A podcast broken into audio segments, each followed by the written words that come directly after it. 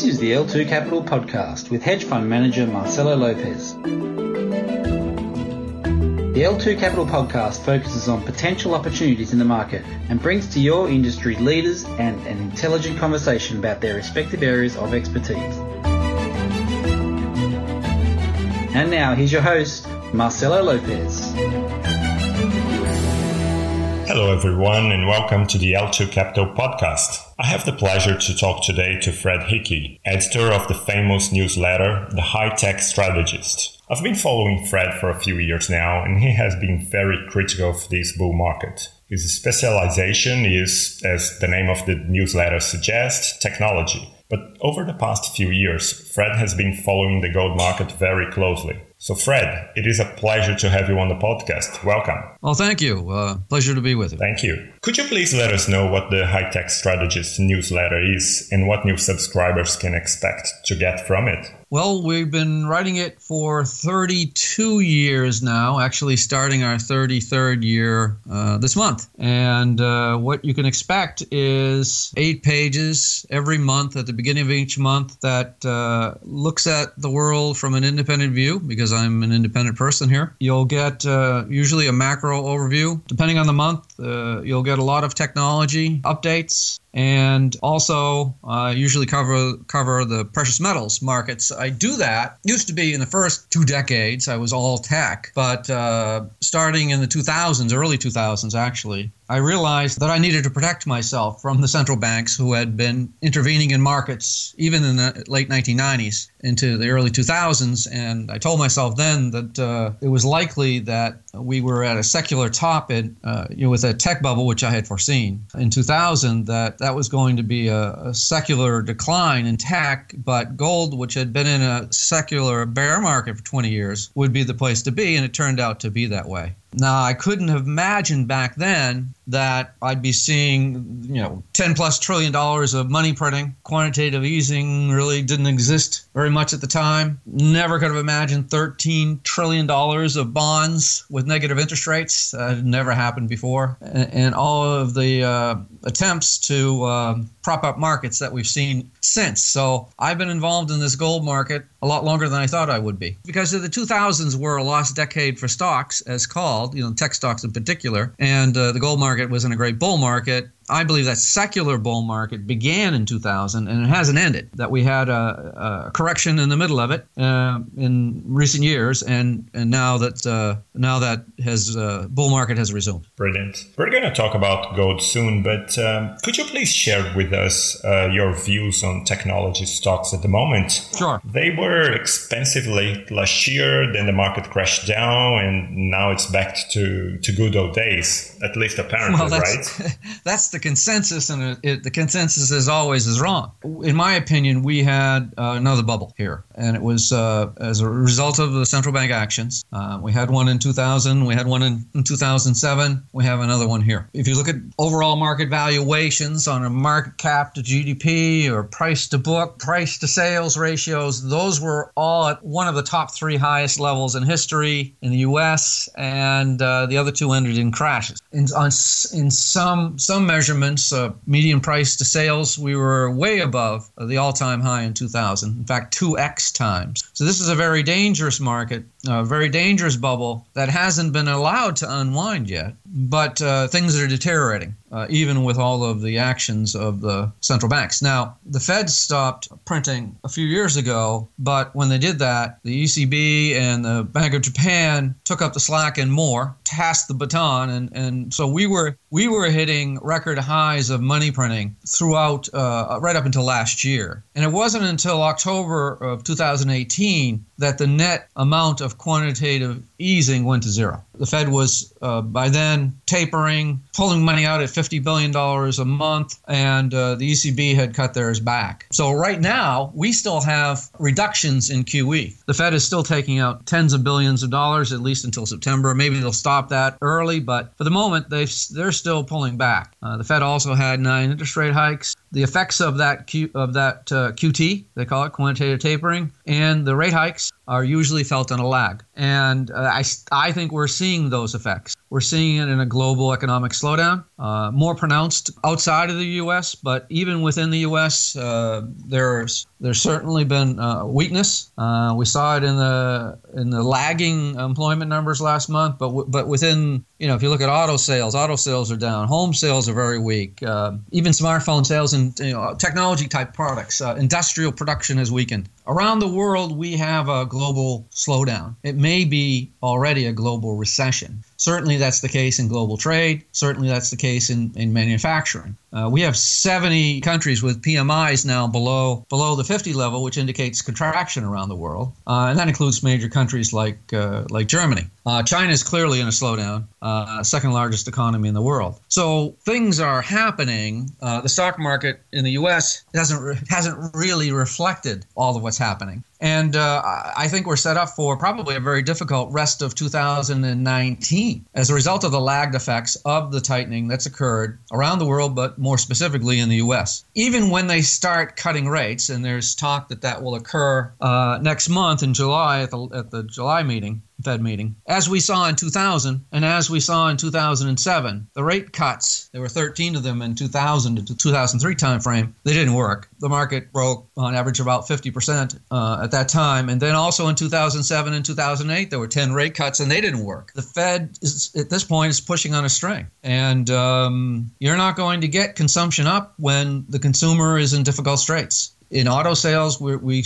we see declines here in the U.S., but over the, the whole world, uh, European, uh, China really bad, where there are 15% declines year over year in sales in China the largest auto market in the world. But in the US, we're seeing declines as well, even with these low interest rates. But they're not really low because uh, credit card rates are at record levels, 18%. So the US consumer is feeling the feeling the effects of these, even though relatively small rate hikes. And personal income payments have risen quite a bit. And in order to be able to afford a car these days, they have to go 84 months out on lending terms. Uh, they they borrow over $30,000 on each car, record amounts. So they're stretched. Consumer is holding holding up here, but it's very weak. It's not the case in industrial market. Um, you know, in semiconductors, we're in a recession. We're in the deepest downturn in the semiconductor market, both the U.S. and the world, since the 2008-2009 global recession. So things are, are not good, and, and they're not reflected in the stock prices, which, which still remain high. So I'm expecting that the Fed rate cuts will not work, that the slowdown will, will continue and worsen, and uh, you're going to get a recession. We haven't had a recession in 10 years in the U.S. This is now tied for the longest time without a recession, and they're necessary. They're necessary to cleanse excesses, and we have plenty of them. Okay.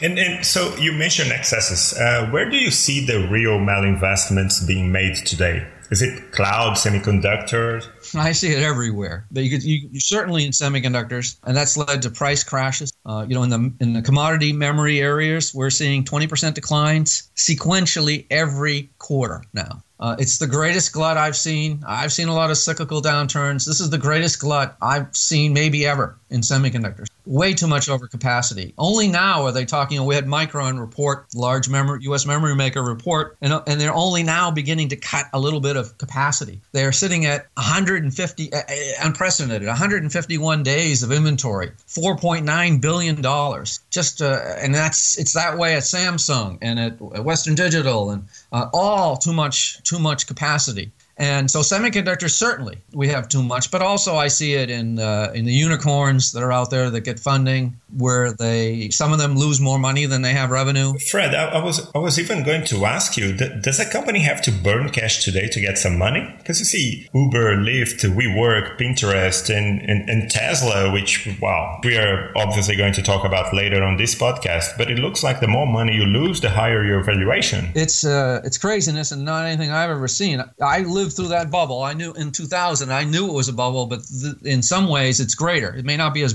as many companies IPOs coming out, but same percentage of losing money, 80, over 80%. And the numbers, uh, the amounts of money that they're losing is is not, is unlike anything I've ever seen. I mean, we have all of these bike shared bike companies and scooter companies and uh, and and meal delivery, hundreds of those, and all sorts of all sorts of these companies, all of which have one thing in common: they're all losing money, and they could do that because the central banks had come in and, and have suppressed rates. The price of money, which is an interest rates, is wrong. And as a result of that, you have malinvestment everywhere everywhere in every almost every industry. Uh, it's much broader than what than just the tech area that we saw where it was fiber optics and uh, we have we, we have cloud capacity. It was internet hosting in 2000. It's now cloud capacity excesses. So they've cut back on their even though they're the high growth company, they've cut back on their uh, building and their orders to semiconductor companies, for example, and other component makers. Uh, it, it, capacity is everywhere, and it's uh, that's the result of, of, of the central bank actions and the fact that they've been going on for so long. Interesting. And uh, so, uh, do you think that passive investing has played an important part in inflating this bubble? I think the Fed is primarily responsible, and the other central banks. But but I do believe that passive investing is very dangerous, and the reason is is people don't really know what they own, and it pushes money into a, a smaller and smaller number of very large stocks. When they're rising, they really don't know how what valuations they really have, and when they fall, and we've seen this now we've seen the market break down a, a, few times already. We had a big decline in October, uh, and we had a, a, worst crash since 1931 in December, worst December since 1931. Uh, we had another one in May. And it seems that when we do get these big declines, it starts to feed on itself. And it's uh, if you own an ETF, uh, you don't know what's in it. You don't know what the valuations are. All you know, two things. One, it's either going higher and it will continue to go higher or it's going lower and uh, and I know I don't know when that's going to end. So you get these great movements in fear and greed, uh, much larger than you would have had you know individuals been invested in uh, specific stocks where they may know uh, what what they own. They they might own they know they own assets and capital and you know cash and receivables and all those kinds of things. They have no idea when you're dealing when you're dealing with ETFs. So I think this downturn that we'll see uh, will be accelerated by uh, by the ETF movement. Interesting. So, as per your letters, you believe we are at the top of the market, right? Yeah, I think we've been in a topping process since January of 2018, and we've gotten some nominal new highs. But um, broadly, if you look at this latest rally, where you went to a, again a, a, nominal new high in S&P, it's not been confirmed by the transports, which have declined here recently, and not anywhere near the top. Certainly not confirmed by uh, the broader market, like the Russells, the Russell indexes, and even semiconductors, which usually lead, are down, although they're still up on the year crazily uh, but they're still uh, they're no they're still nine percent off the highs. Okay. Do, do you think that the market might uh, crash soon, and and why they why markets haven't crashed yet? Well, they haven't crashed yet because of intervention by the by the central banks. So you had promises by Draghi uh, recently again that he'll essentially do whatever it takes in his remaining months until September. Um, that they're willing to go back to QEing again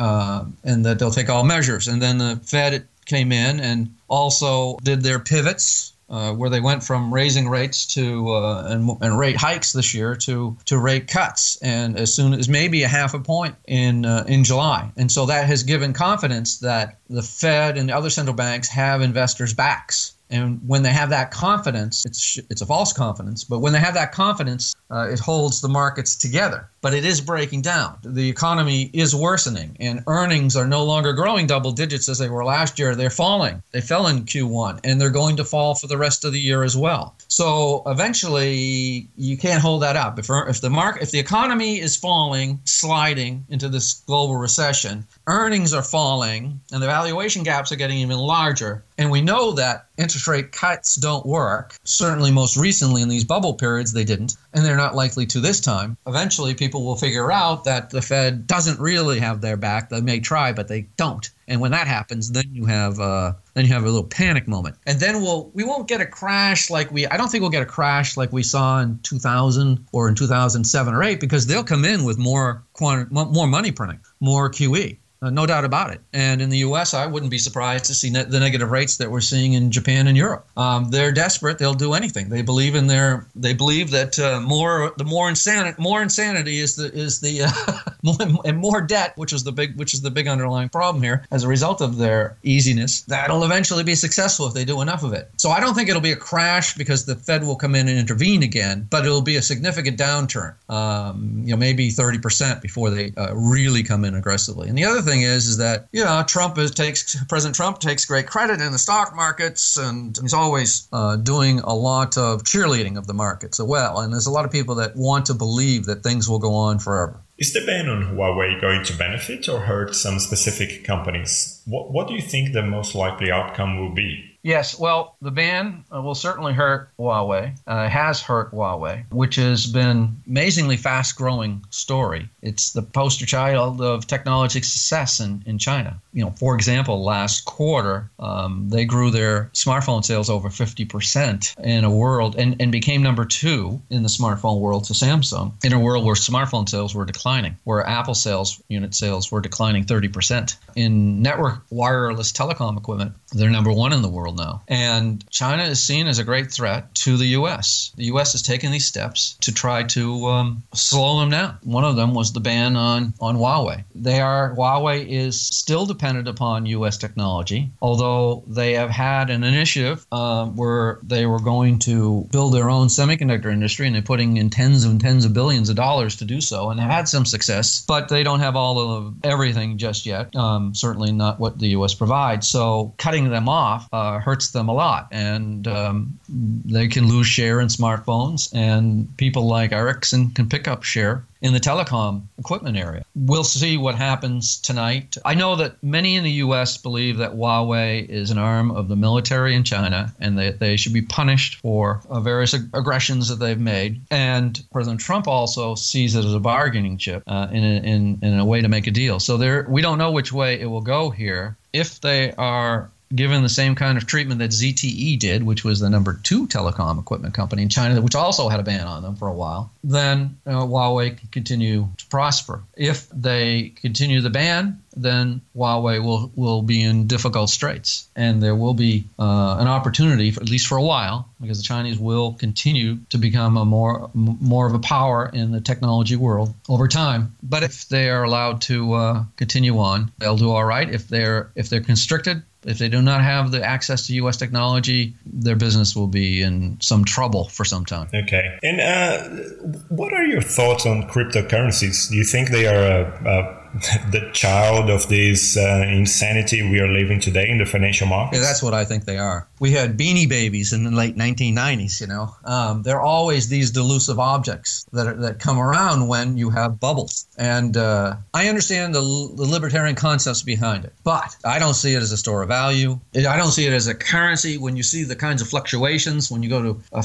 couple of thousand to twenty thousand, and then back to, to three thousand, and then back to thirteen thousand, and then lose three thousand in a minute minute and a half or wherever it was this past week, there's nothing there. There's nothing tangible. And so this, it's very difficult to price these things. And that makes it not a currency and it makes it not a store of value. The other problems I have is electronically, uh, you know, we see the theft that goes on in so many of these uh, cryptocurrencies, huge amounts of money. They can't seem to secure it. And I don't think even Bitcoin will be secure when you consider that uh, there have been great strides made in quantum computing. Uh, they'll break those codes as well. So I don't, I don't see. There's nothing tangible there. They always use a picture of a gold coin to as a symbol of Bitcoin, but there's nothing there. And it seems to always go up with the market. And when the market's going up, it goes up, and the, when the market's going down, it goes down. So uh, it's not a, it doesn't act like gold or silver, which usually does the opposite of the stock markets. Sure. Well, I know you have done a lot of work on Tesla, and together with cryptocurrencies, um, Tesla might as well be the representative of the this whole insanity. A company led by a guy with a solid track record of never turning a profit on its companies, always propping up the next big thing, be it uh, cool cars, batteries, solar panels, affordable electric vehicles and and then now more recently autonomous driving, robot taxis, etc. Yeah, millions of robot taxis on the roads. Yeah. you know, anywhere or anyone anyone that is involved in in the industry knows that that's not just not possible. I know. Uh, nor nor is populating Mars right now. but these are the kinds of uh, futuristic dreams that he spins, and uh, you know, a symptom of the times. People are willing to believe anything. They're willing to believe the markets will never decline. They're willing to believe that uh, you know that the, the central banks are all powerful uh,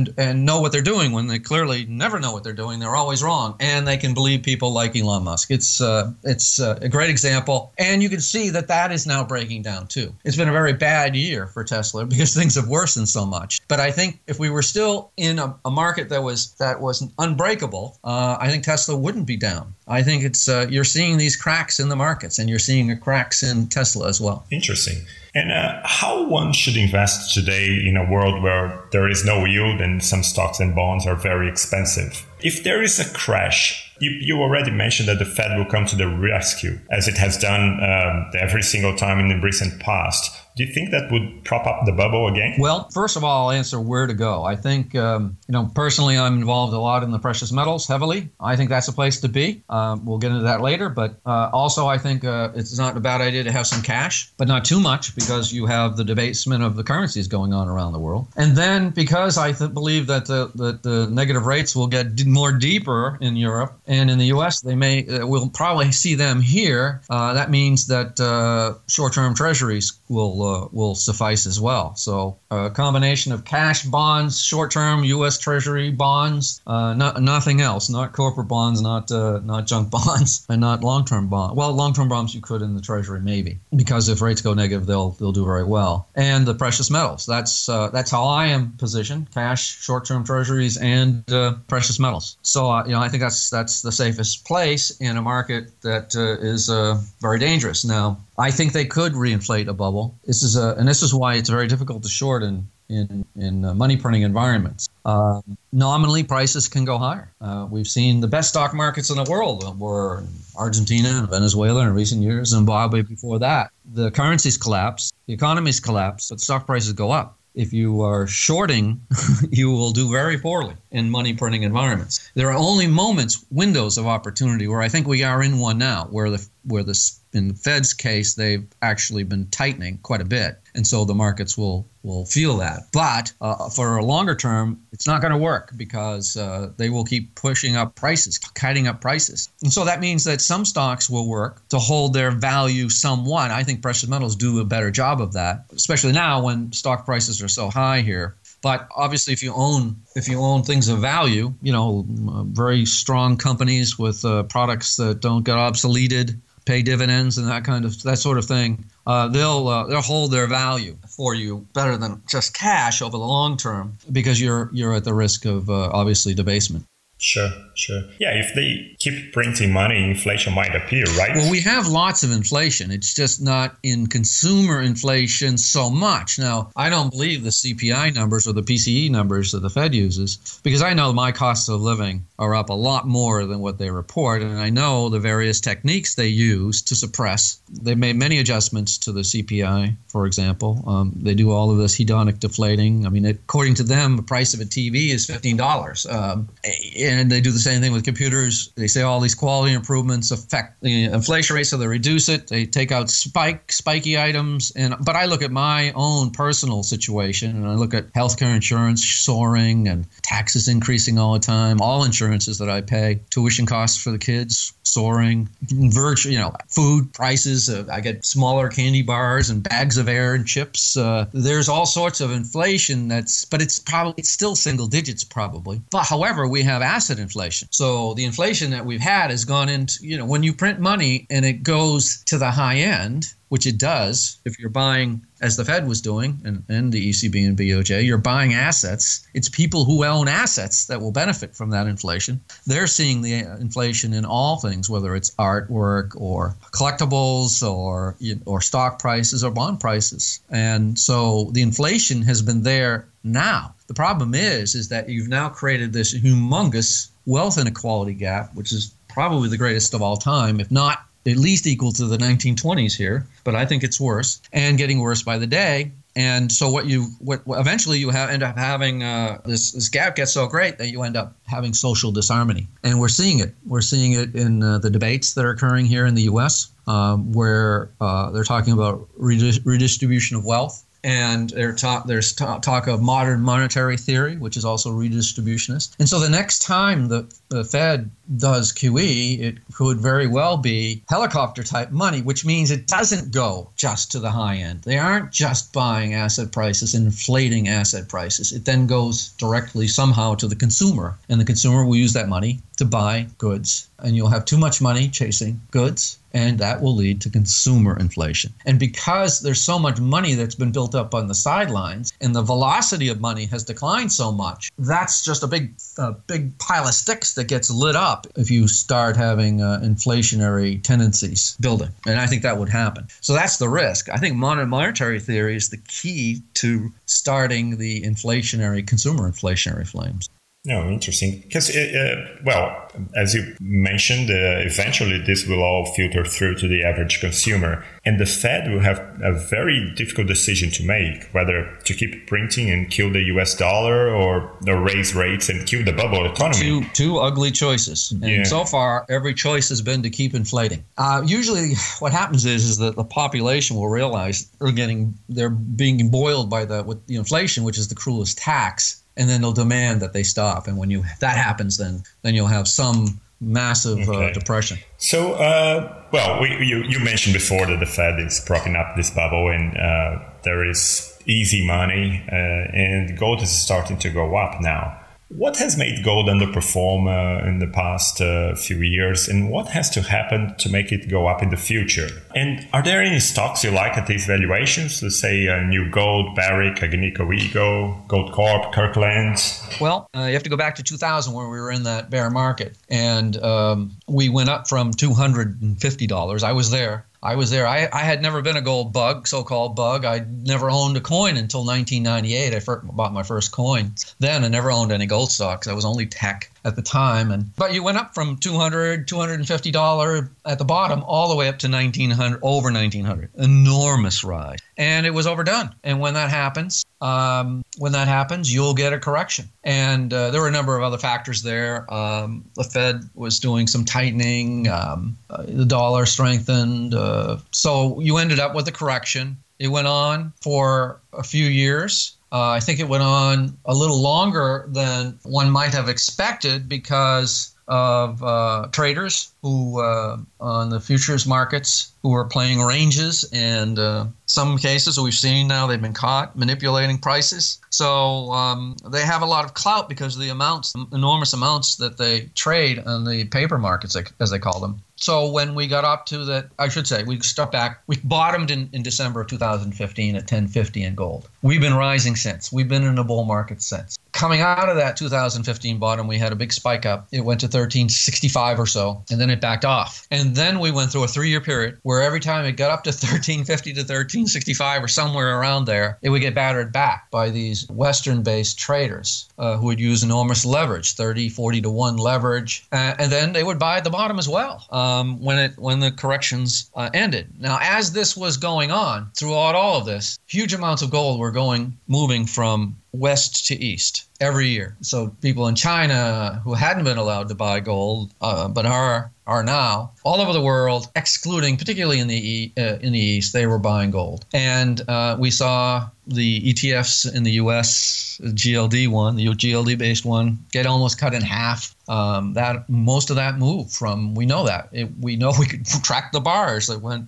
from out of the GLD ETF into the Swiss refineries, and then refined them into the Chinese form, the 0.999 purity, and then move move from Switzerland and to China and elsewhere in the East. And so all that kept shifting. And then central banks, who started to lose confidence in the U.S. and other central banks, I think, they started buying very heavily, uh, and they've been buying several hundred tons per year. Last year was the highest in decades. So they bought 651 tons estimated, and this year they're expected to buy over 700 tons. And so all this money has been, all this gold has been being acquired. But while in the U.S. there has been nothing but outflows, so those traders would keep hitting the prices when they get up to 1350 or 60, and then buying it and, and making money trading it. But all along the, the market, the real market, the physical market was tightening, tightening, tightening. And we saw that in what was lower throughout this three year period, higher lows on the price of gold. So each time they would come in, the, the traders would come in and whack whack gold, it would go it would go down to a, a, higher low, and we saw this series of higher lows. Whereas we would stop out at the, around the 1350 to 1365 level until just recently, you know, where the higher low was so high that when we went up, we went up and through and that was last week. It seems like a year ago, but it was last week. And then the market exploded higher into the 1400s, which didn't surprise me because there's no ownership of the metals in the in the in the U.S. particularly. We know that institutions have no ownership. We know, as I said, that the ETFs in the U.S. have seen outflows. And by the way, the ETFs overseas have seen inflows during that time. Um, there have been lots of buying in, in the ETFs that are based in Germany, Italy, Switzerland, UK, they've all seen increases while, while the U.S. had seen outflows. And so, in addition to Asia and Turkey, China, India, Russia, uh, all that buying, you then had all of the, you also had a lot of buying coming in from Europe in recent. So the market tightened, tightened, tightened, and then exploded higher. And so I think we've broken out of that range, and now um, how high we go from here uh, remains to be seen. Uh, Paul Tudor Jones, the great trader, said that once we broke 1400, we very quickly could see 1700, and that wouldn't surprise me at all because I think the prices were suppressed by those traders. I don't think they were doing it. I don't think as a, it was a cabal. I don't think it was in concert with governments, as many of the conspiracy theorists think. I I think it was just traders that were playing this game. And uh, but now that's exploded, and it, it, we're starting to see a rush in. We've seen some inflows into the G, GLD ETF. We haven't seen individuals uh, pick up their buying. Uh, as a matter of fact, I was looking at the U.S. Mint numbers. We sold only 3,500 one ounce Golden Eagle coins in May and again in June. That's just 10% of what they were buying, for example, in, in 19 in 2016. There's been no pickup by individual buyers. There's no pickup in poor man's gold called silver, which individuals usually gravitate to yet. Silver is still lagging gold. The silver to gold ratio, the gold to silver ratio is at 93, is extraordinary levels, uh, indicating to me that uh, individuals aren't in. Also, in, within the miners themselves, you're not seeing uh, much activity in the juniors. You're seeing it. You're seeing these big movements up here in the in the majors, and that's because the uh, some of the institutional players and some of the big money guys. You know, we've had so many of them, from Paul Tudor Jones to Druckenmiller to uh, Sam Zell, who has never bought gold before. Um, these big players have moved in, but it but it's very early stages, and uh, the individual investors haven't haven't even started. As for miners, um, I, my favorite, I guess, would be uh, Agnico Eagle. It is a very well managed company. Uh, during the downturn, they conserved their resources well. They never over, like so many other managements in the business, uh, when, when gold was peaking at 1900, they didn't go out and make stupid acquisitions. But then they did make acquisitions nearer the bottom. And they've been going through a transition phase. And now, uh, really starting this quarter, you're going to start to see some production increases coming in. Um, they have two big mines in Canada, Meliadine and Amaruq, that are one has started commercial production in this past this current quarter, and the other one starts in Q3. So for the next few years, Agnico is going to go be a almost a senior or a senior that will be showing production growth, which is very unusual because the gold, the um, the Newmonts and the bar, uh, Barricks of the world will not; they'll be shrinking. So Agnico is going to be um, production growth company, but also they had cut their costs back a lot. They're going to see great capital expenditure reductions when these mines are completed so that they're going to see the biggest increases of cash flow of any other mining company. And they've already talked about you know reducing the debt, which is not very high really, uh, but uh, reducing the debt. But more importantly, they're going to be increasing, and they've been paying dividends for decades. So they never had to re- they never had to eliminate their de- dividend. They had reduced it, but they never eliminated it. They're so well managed, and uh, it's going to be I think one of the go-to stocks among institutional investors as we go forward into this bull. I mean, I like Kirkland as well. It's gone up so much. I was fortunate to have gotten in at six and a half two years ago, and it's seven times that almost six and a half, seven times now. But I still think there's more to go there. It's a little riskier because it's a little pricier now, but I think they're going to have huge earnings in the next couple of years, and the determinant there will be uh, proving out the resources and reserves uh, they have done in Fosterville in Australia. So I think it will continue to do well. It's it will be the momentum stock. It is the momentum stock. When you go up as much as they have in uh, what has been a difficult period, it becomes a momentum stock, and, and so that's the momentum favorite out there. I like uh, another one called Pretium. It's a single mine. Uh, really started production about a year and a half ago. Uh, undervalued, uh, selling at maybe half of what its net asset value is. It has something to prove. Um, they, it's a very high grade, low cost mine. They've been they've been generating lots of cash and very strong earnings, but uh, there are questions as to what the what the mine life is. Um, they're doing some drilling at what they call the flow dome zone that could increase the, the life of the mine by doubling it, and uh, they will also be producing uh, in the second half of this year, according to management, they'll be producing at very much higher grades. I think when that happens, then stock could really get going. So I like that one as well. And uh, another one would be Alamos Gold. It's selling below book value. It will be another another company that will be a growth story. Now remember, there isn't a growth story in gold production because there hasn't there haven't been much money put into um, exploration or development. Uh, in fact, it's collapsed. And so we've not had any finds, really any major finds of significance in the last decade or, or so. And grades have come down and production is declining uh, a little bit. It's pretty flat right now, but it started to decline and expected to decline overall. So if you have growth companies here, um, those will be exceptions. And Agnico will be a growth company, and Kirkland's a growth company, and Pretium is a growth company, and Alamos will be too. Although it isn't right now, it'll pro- it's really a 2020 growth story. In 2020, their flagship Young Davidson mine, um, they're tying in an underground mine to an upper mine, and when they do that, they will be more efficient and they will have uh, greater tonnage flows, and that means more gold and lower costs. And so that happens in the probably the first quarter of 2020. In addition, they have a mine in Turkey that's a low cost, uh, relatively high grade mine uh, that's coming on in in later part of 2020 as well. And another mine, uh, Cerro Pelon in Mexico, that also will be coming on and will provide higher grades. So that will turn that company into a growth story as well. So I like those four. I can give you more, but that, that's uh, that's for starters.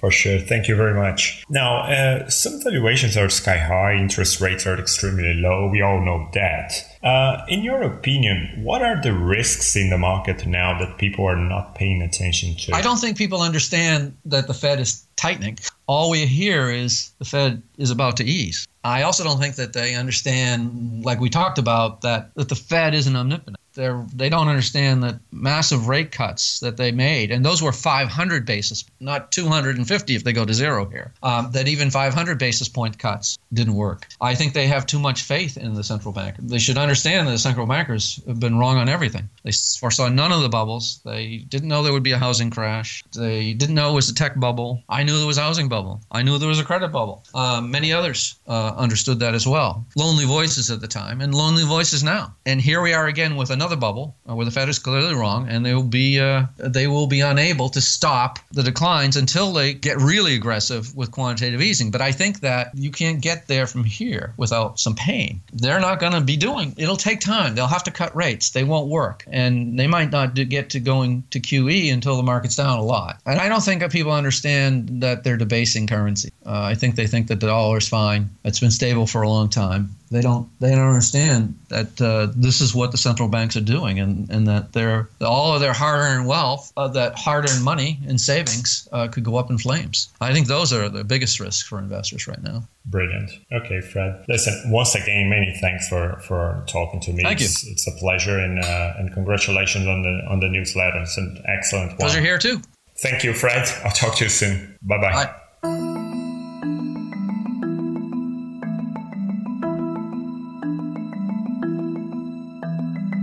If you like this podcast, feel free to forward it to your friends and colleagues. We appreciate your time, support, and your feedback. You can follow Marcelo Lopez on Twitter at MALopez1975. The information presented here is not investment advice and should not be taken as such. You should do your own due diligence and consult with your financial advisor before doing anything suggested or mentioned in this podcast. L2 Capital and its partners will not be liable for any losses that occur in doing whatever is discussed in this podcast.